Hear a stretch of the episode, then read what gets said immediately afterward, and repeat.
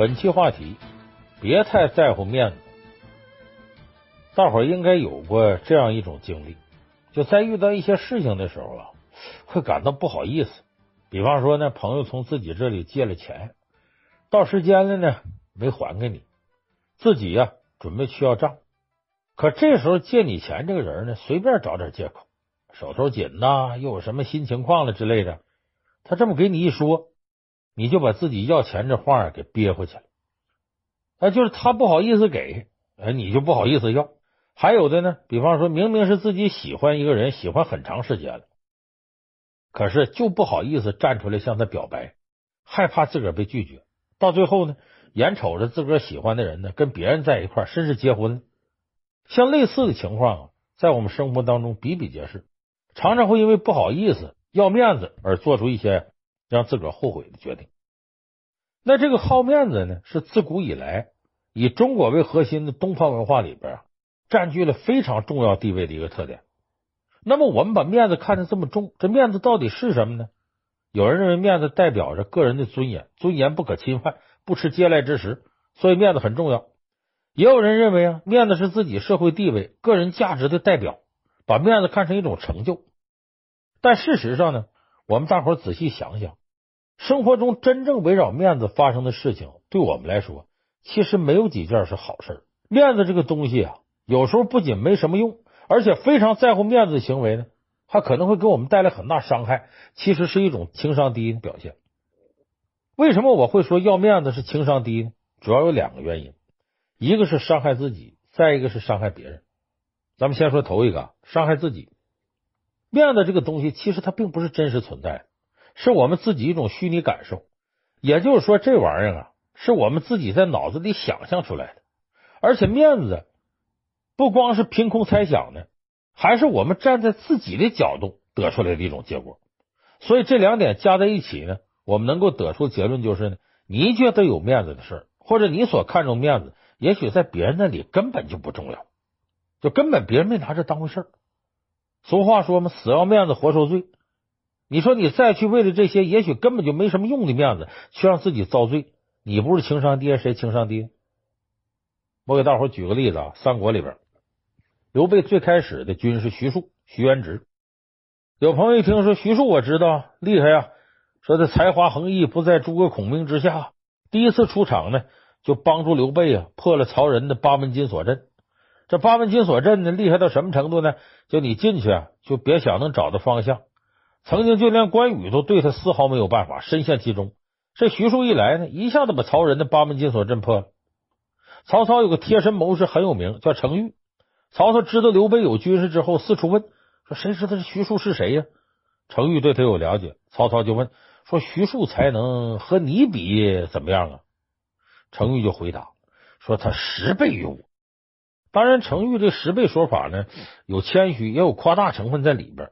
可自古文无第一，武无第二，能让他这么说，就是徐庶的能力跟才华是没问题。可是到了后来呢，徐庶被曹操利用他的孝心这一点，以他母亲做要挟，把他给骗到自己这边来了。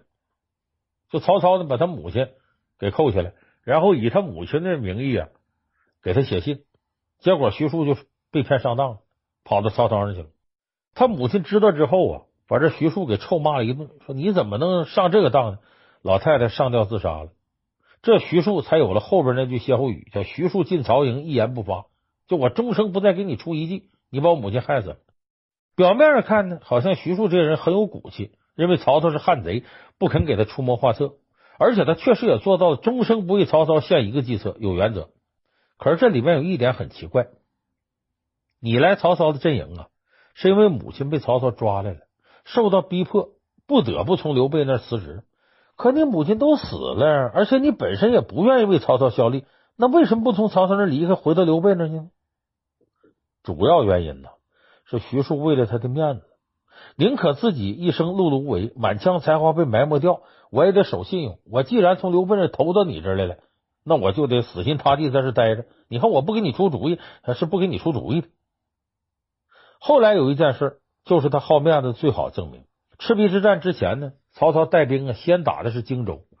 那时候呢，刘备啊，刚带着新野的百姓来到樊城，曹操手下有个叫刘烨的谋士，就给他出主意，说让他找人去劝降刘备，并且向曹操推荐说：“你让徐庶去劝刘备，他跟刘备关系好，达成目标几率大一些。”曹操听完了，就跟刘烨说：“说你这不搞笑吗？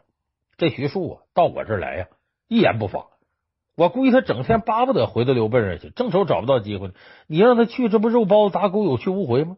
我可不能干这种帮助敌人的蠢事。”刘烨听完笑了。对曹操说：“说主公，你放心，徐庶这人我太了解了。为了所谓的面子，他能放弃一切东西。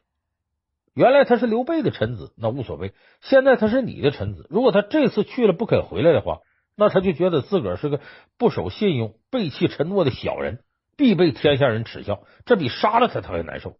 你放心，让他去吧，保证不会有问题。”果然，徐庶去刘备那儿呢，跟刘备啊说了一大堆。又说曹操劝降虚情假意，做给天下人看；又劝刘备赶紧走，樊城你守不住，别做无谓的抵抗，全是为刘备着想的话。可是刘备呢，说先生啊，你既然来了，别走了，咱还接着一块干吧。徐庶拒绝了，说什么呢？说皇叔，我要是不回去，天下人肯定笑话我，这样我的脸往哪搁呀？说完了，他就向刘备辞行，又回到曹操那儿。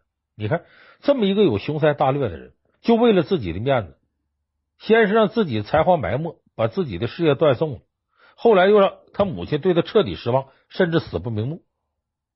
我们现实当中很多人呢，都跟徐庶类似，经常会为了一些自以为是的面子而做一些糊涂事。你就拿喝酒来说，大伙可以数一数，包括自己在内，有多少人明明自己已经喝多了，已经到了承受极限了，可是只要这时候有人拿话挤兑你。酒品等于人品呐，这哥们儿啊，感情深一口闷呐，你不喝就不地道。面对着这类劝酒的话，你面子上挂不住，就不管不顾就往肚子里灌，喝完了还得吐去。第二天呢，这这头疼那都算轻的，有的因为这个住院甚至丧命的都不在少数。而真实的情况是，你在酒桌上真要坚持不喝的话，那大家也就过过嘴瘾，调侃你几句，没有人会真的放在心上，不会因此说你不喝酒就瞧不起你了。所以别人怎么看你啊，和你毫无关系。俗话说呢，面子值多少钱一斤呢？不要为了虚拟的面子而抛弃掉真正对你重要的东西。哎，你把你的健康比面子重要多了啊！这就我们说好面子的第一个特点，伤害自己，让自己难受。好面子第二个缺点就伤害别人。有人说这面子不是我自个儿事儿吗？我自个儿面子这怎么还能伤害到别人呢？我说一句话，大伙就明白了。咱们常说有句话。给我个面子啊！都看我了，给我个面子。这句话大家会很熟悉。我相信，只要是正常人听到这句话，没有几个心里好受的。因为面子这种东西，当你没有的时候，你会为了他不顾一切；一旦你觉得你已经拥有它，就很容易把它当做一种筹码，去置换一些自己需要的东西。前面我们已经说了，面子是虚拟的，你拿一个虚拟的东西来换来自己想要的，那么势必就要用其他的东西去填补它所造成的空缺，而这个被用来填坑的。往往就是别人对自己的信任和情感。我说个事儿，隋朝时候有个大官啊，叫高炯，是隋朝的开国功臣，为隋朝建立啊立下汗马功劳。等到了公元五百九十九年的时候呢，大多数的开国元勋都不在了，跟他同一时期的老臣呐，死的也就所剩无几了。这时候高炯的地位啊，就相当于我们很多公司里面那些资历非常老的老员工，为公司立过功劳，公司的高层呢。要么就是跟他有感情的同一时期的人，要么就是他曾经提携的晚辈。基本上可以说呢，整个朝廷里面呢，他的面子最值钱。就连当朝皇帝隋文帝杨坚，把他的功劳都记得清清楚楚，认为没有高炯就没有隋朝，事事对他礼让三分。可这时候啊，问题出现了，就出在他的面子太值钱了，值钱的都没有东西可以去衡量。时间一久呢，他就开始找不着北了，掺和的事儿是越来越多。一句给老婆个面子，他总说就跟万金油一样，什么地方都用，都好使。结果后来呀，隋文帝和他的皇后独孤皇后产生矛盾了，越闹越厉害。这个事儿人两口子事儿，这高炯呢就装上大瓣蒜了，他过来劝架。你这清官难断家务事，更何况啊是皇上跟皇后吵架，可他没办法呀。这高炯呢曾经是独孤皇后父亲的亲信，又是朝廷重臣。劝架没毛病，可你说你劝架就劝架，你说点啥不好？国家大事，夫妻感情啊，偏偏好死不死的上来就来这么一句，跟孙文帝说：“看在老夫面子上，你就别跟独孤皇后一般见识了。”他这说者无心，隋文帝那边听者有意啊啊！感情你的面子比朝廷大，比皇后大，甚至比皇上我都大，这可了得。可念在高炯以往的功绩上啊，也就没再跟他计较。可是高炯作为当事人呢，却根本没有意识到自己已经被皇帝记恨了，还挺得意。你看皇上皇后吵架，我都能给劝开，我多有面子。后来太子杨勇，哎，就是这个杨广他哥哥。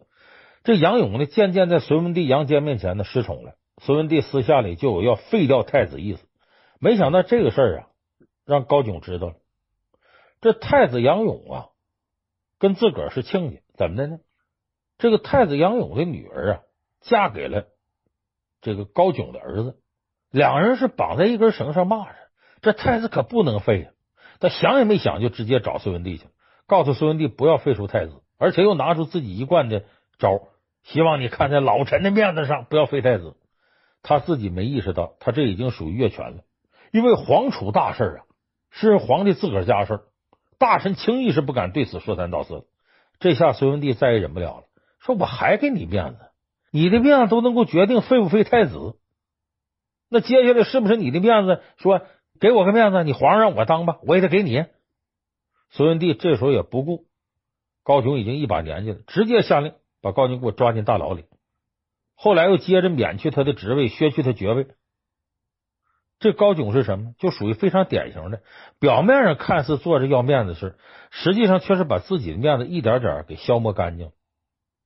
所以跟自己要面子是跟环境和自己较劲，结果就是受不值当的苦；跟别人要面子，那就更糟糕了，那就是在利用别人对自己的信任、尊敬，干不要脸的事。无论从哪一点来看，都可以说明好面子，这是情商低的表现。那在我看来呢，想要面子呀。必须要有一个前提条件，就是，你得先要有里子。说什么是有里子呢？面子我们说过它是虚的，那里子就必须是要实的。简单来说呢，里子就是把握住那些实打实的东西。你比方说自己拥有本事，呃，掌握财富这些，能够看得见、摸得着的，你拥有的本事、掌握的财富。俗话说，面子不是别人给的，是自己挣来的。哎，懂得务实才是最根本。在公元前二百年呢，咱们历史上著名的军事家韩信就给我们展示了该怎么面对面子的问题。韩信胯下之辱的事儿呢，大家都很熟悉了。当时摆在他面前就存在这么一个问题：一个杀猪屠户把他给堵住了，跟他说：“我看你长得高高大大的，你整天还拿着个破剑到处嘚瑟啊！其实我看你就是个胆小鬼，你就会装样子。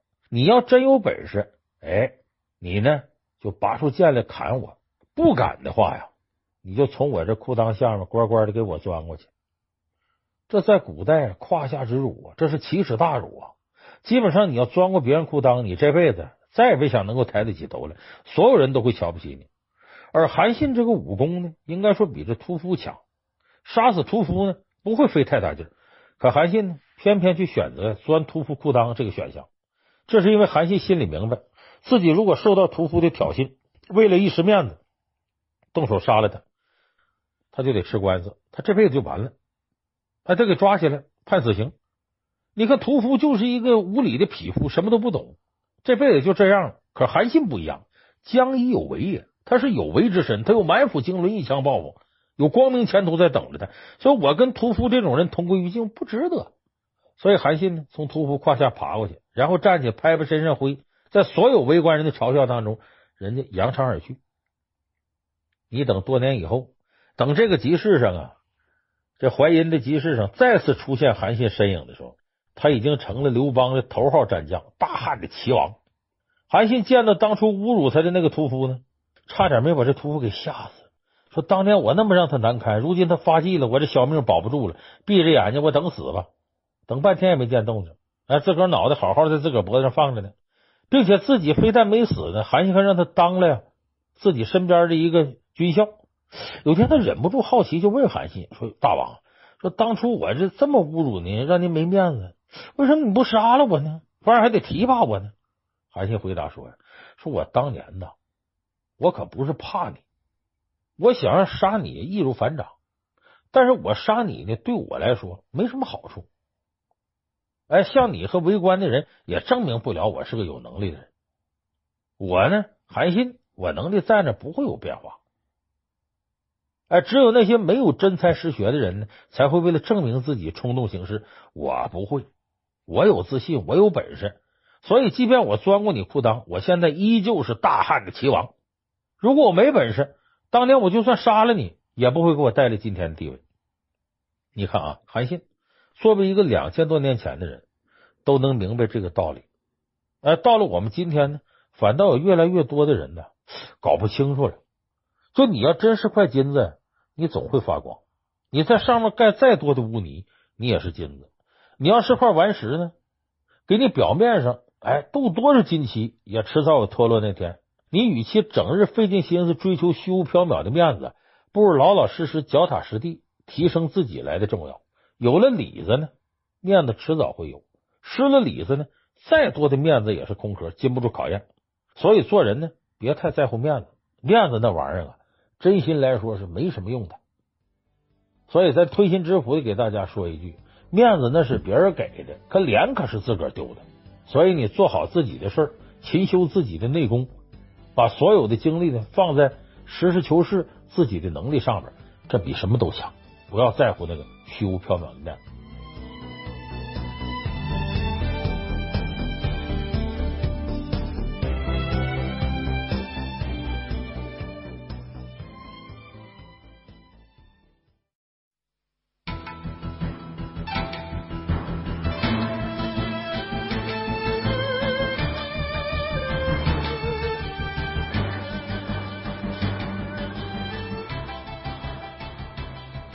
本期话题：看到老板不害怕。在咱们情商课里头呢，讲了不少在职场上啊如何运用情商的事。有的网友听了之后觉得挺受益，说在职场上不说如鱼得水吧，反正呢，呃，就比以前呢觉得游刃有余多了，轻松多了。还有的网友呢给我留言反映这么一个问题，说我学了老梁你讲这些情商知识之后啊，我觉得对我帮助挺大。你看，在很多场合啊，我的人际关系啥的，包括工作能力都有提升。但是我就有一件特别诡异的事儿，就不管我多出色、多有能力，我一见到我们领导，一见到我们老板，就跟妖怪看见孙悟空似的，一下子就打回原形。虽然听你在情商课里头说呀，怎么管理你的老板呢？我这嘴里还唱着那个不怕不怕了，还是一见到老板就害怕，觉得紧张，呃，手脚心都冒汗，呃，话都说不利索。那这是为什么呢？你说我天不怕地不怕，我也没干啥坏事，那为什么一看着我老板我就紧张呢？我告诉你，那是因为你生病了。什么病呢？这是一种心理疾病，在心理学上呢，我们管它叫啊老板恐惧症，也叫权威恐惧症。那这个病是怎么来的呢？啊，它又是怎么没的呢？好，今天再给大伙说说这个奇葩的恐惧症——老板恐惧症到底是怎么回事。咱们不得不说，现在这个社会啊挺发达。你就说心理学这一块，很多原来大家解释不了的现象，现在全能解释通了，被总结成各种各样的奇葩病名。你像什么什么尖锐恐惧症啊、密集恐惧症啊、脸盲症啊等等等等。但是呢，咱们说这些病症啊，很多都是天生的，胎里带的，解决不了的。可是老板恐惧症它是有原因的，什么原因呢？第一，巨婴症。第二，习惯性；第三，阅历少。咱们逐一给大家分析啊。咱先说第一个原因，巨婴症。这个病症呢，是心理学家武志红先生提出来的，是他通过自己接触到的成千上万个案例，最后总结出来的。啊，说这是中国人呢比较常见的一种病，巨婴。就你就长大了，你心里其实还是个婴儿。武志红先生呢写了本书叫《巨婴国》，这个书啊，我从头到尾看了一遍。说实在，我觉得武志红先生文笔特别一般，呃，论证的也不是很严密，但是他的论点呢非常犀利，直抵人心，有些很透彻，很有道理。但是不知道是啥原因，《巨婴国》这本书居然被禁了，下架了。反正我是觉得这很有意思。那么咱们说说这个巨婴症是什么意思？就是在婴幼儿时期啊，人没有得到足够的爱与安全感，导致在心理上啊一直没有长大，就还停留在那个时期。到了成年以后，你看从心理上来说呢，还是个大婴儿。那成年婴儿不就是巨婴吗？像妈宝男就是最典型的、最直观的巨婴。那咱们想一想，自己接触到的婴儿都有什么特征呢？第一个呢，就是看看我。什么叫看看我呢？你看婴儿不会说话的时候，他就知道你看他他就乐，你不看他他就不高兴。等再大一点呢，他就能伸出小手来，哎，两只手啊就想抓住你握着你，让你看他。到会说话以后呢，你看孩子最喜欢说的就是妈妈你看看我，爸爸你看看我，或者有的时候呢是妈妈妈妈喊个没完，意思就是让你关注他，让你看他，因为在他的世界里呢，被看到才是存在的。没被看到，那就不存在。那么把这个特点你放到职场是什么呢？就是巨婴症的人。一旦呢有老板在场的时候，他就特别兴奋，希望老板能看到自己。同时呢，他又觉得很有压力，怕自己表现不好呢，老板对自己失望。兴奋加上压力，就等于绝对的紧张。这种紧张情绪本身就容易滋生出害怕、恐惧的感觉。再有呢。就是这种想让老板看到自己的想法，也容易滋生出自己过度的表现欲。这种过度的表现欲极容易引起老板的不满，让老板忍不住打击你，打击来打击去，就把你打击恐惧了。就像有部电影，很多朋友都看过，叫《穿普拉达的恶魔》，说里边有个时尚界的意见领袖，同时也是一个非常有影响力的时装杂志的老板，叫米兰达。他一出场呢，就给下属来个下马威，哎，他的秘书给他汇报工作，听了几句就被他打断了，说我对你无能的细节不感兴趣，我要求你直接给我结果。你看，很多老板呢都是这个心态，甚至呢有个地产大鳄，他给自己的秘书就一分钟时间，为什么呢？他总是在电梯里听秘书汇报工作，坐电梯的时间就一分钟，只要这一分钟你没让我明白你究竟想说什么，那你就失职了，我就觉得是你能力不够。所以，当你想让老板看到你而过度表现的时候，很容易就被追求效率的老板嫌弃。那老板呢，就会用语言、行动或者仅仅是表情去打击你，这样也会让你产生恐惧老板、害怕老板的心态。那刚才我说，看看我是婴儿第一个特征，婴儿第二个特征是啥呢？抱抱我。咱们还是说这个穿普拉达的恶魔这个电影，就有这么一个情节：说时尚女魔头米兰达的新助理。也就是海瑟薇扮演的安迪，他入职没多久的时候呢，就跟同事抱怨说：“我不知道自己该做什么。如果我做对了呢，我得不到承认；如果我做错了一点点，这个米兰达就会大发雷霆。”他这同事挺毒舌，直接劝他说：“你别干了，你辞职吧。”安迪马上说：“不不不，我没想过辞职，我就是想让老板偶尔能鼓励我一下，我只是想要一点点工作的肯定啊。”他同事就反问他。说，所以呢，你就是想知道为什么老板在你下班以后，为什么没有亲吻你的额头？你看，就说你其实你就想知道老板为什么没鼓励你，为什么没有安慰你？其实这就是很多巨婴职工的通病。一方面呢，很恐慌，希望能向那些大人物啊，特别是老板寻求安慰、同情和帮助；另外一方面呢，又很撒娇，领导不肯定我，不鼓励我，不亲亲我，抱抱我，我就受不了。在很多患有巨婴症的职场新人眼里，老板应该是什么样呢？就是像《三国演义》里头啊刘备似的，动不动就抱着下属痛哭流涕，为了鼓励下属，连自个儿孩子都往地上扔，连江山都能拱手送人。结果碰到的都是曹操这样的，一言不合就要他命。哎，因为属下表现欲太强了，就直接给砍头，这是曹操的特点。得说像曹操这样领导，他正常，而刘备呢？属于是创业期的领导，要钱没钱，要人没人，连个固定办公地点都没有，只能借人家地方办公，跟皮包公司差不多，工资也发不出来。他再不哄着点下属，谁跟他混呢？所以曹操那种表现是正常，刘备的表现不正常。所以这就是老板恐惧症的第一个原因，就是巨婴症。哎，希望老板看看我，抱抱我，想从老板身上获得自己婴儿时期没有被父母满足的爱与安全。所以见到老板就害怕，就哆嗦。首先是来自你的巨婴症，第二个原因呢是习惯性。什么叫习惯性呢？说老板恐惧症啊，也叫权威恐惧症。而人最早接触的权威是谁呢？就是父母。如果小时候啊，你的父母太严厉了啊，就像有个韩剧，呃，叫《传说中的七公主》里边的父亲，连捡的带自己生的四个闺女。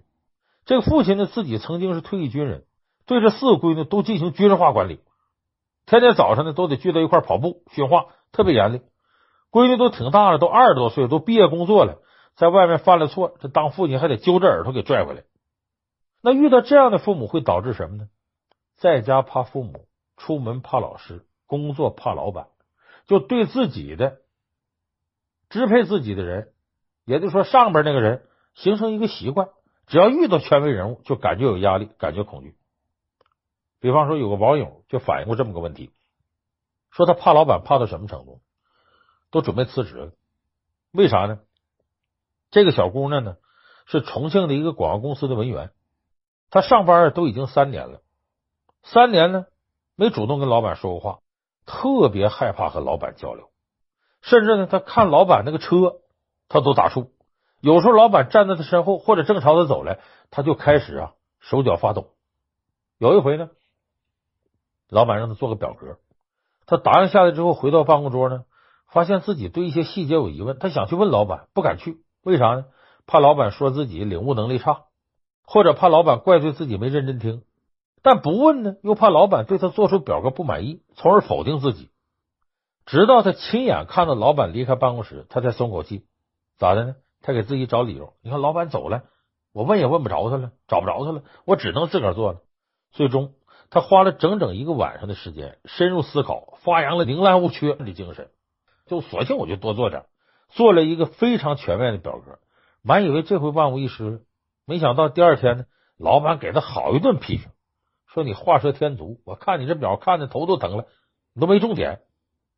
你说他怕什么来什么，越担心越这样。还有一次呢，公司节前聚餐，大家挨个给老板敬酒，他又开始紧张了，说一会儿轮到我怎么办呢？不给老板敬酒，我说啥呀？说不好多丢人呢。正胡思乱想呢，身边同事呢已经向老板敬完酒落座了，他只好举起酒杯。本想呢，呃，在肚子里打了半天草稿啊，就一句简单的祝老板身体健康，事业火红，就这么句话。可他一紧张呢，这句话说的结结巴巴。这一着急，话没说完，自己端着酒就全干进去了。坐下以后呢，别人也没说啥，就觉都觉得他紧张内向，无所谓。不一会儿功夫呢，他身边同事啊谈笑风生说别的了，他就觉得自个儿很丢人，觉得老板也生气了，连那顿饭都没吃好。到后来呢，这老板也没说啥，他自个儿呢就觉得待不下去了，甚至都有点抑郁了。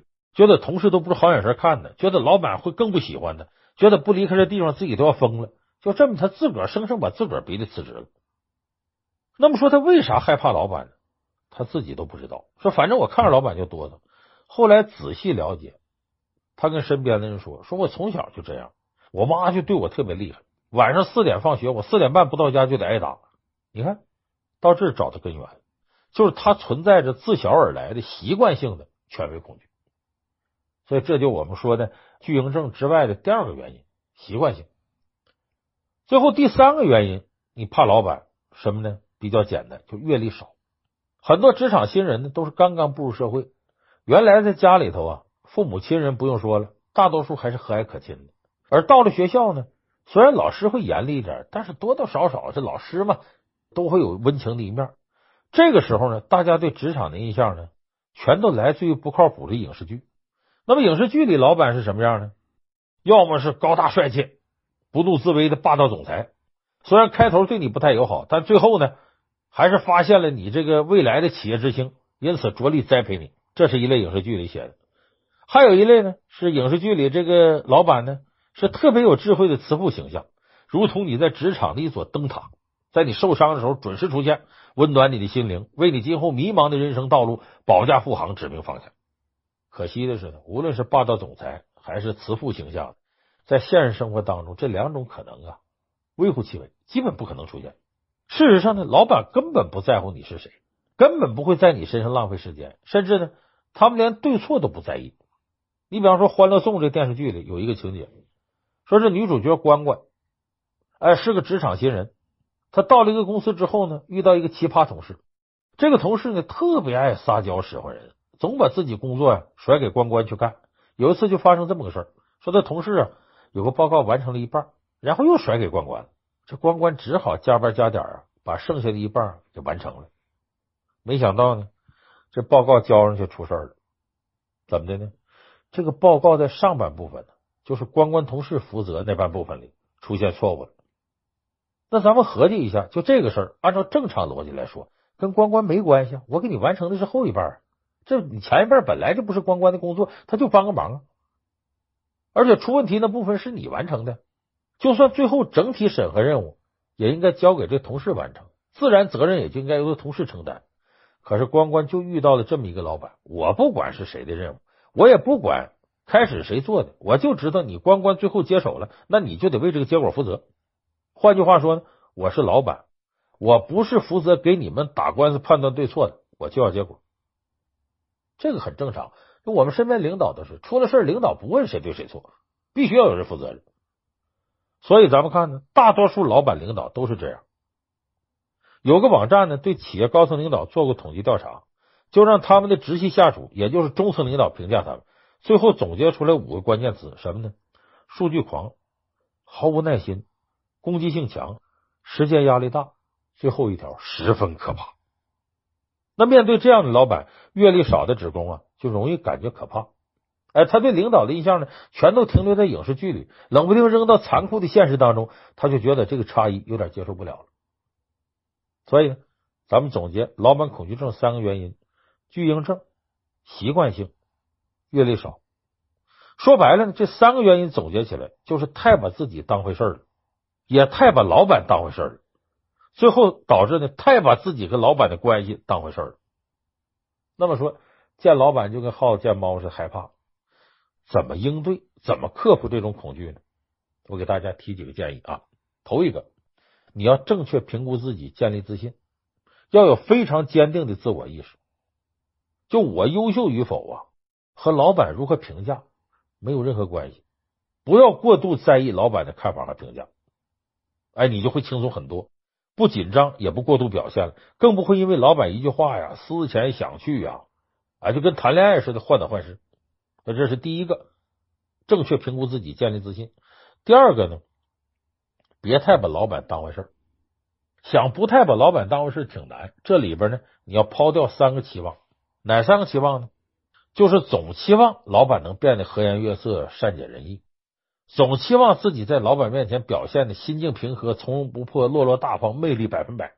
总期望把自己哪怕一丁点的缺点、弱点都消灭干净，至少在老板面前装也得装干净。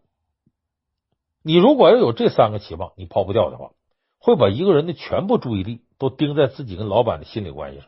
用心理学语言来说呢，这叫精神交互作用。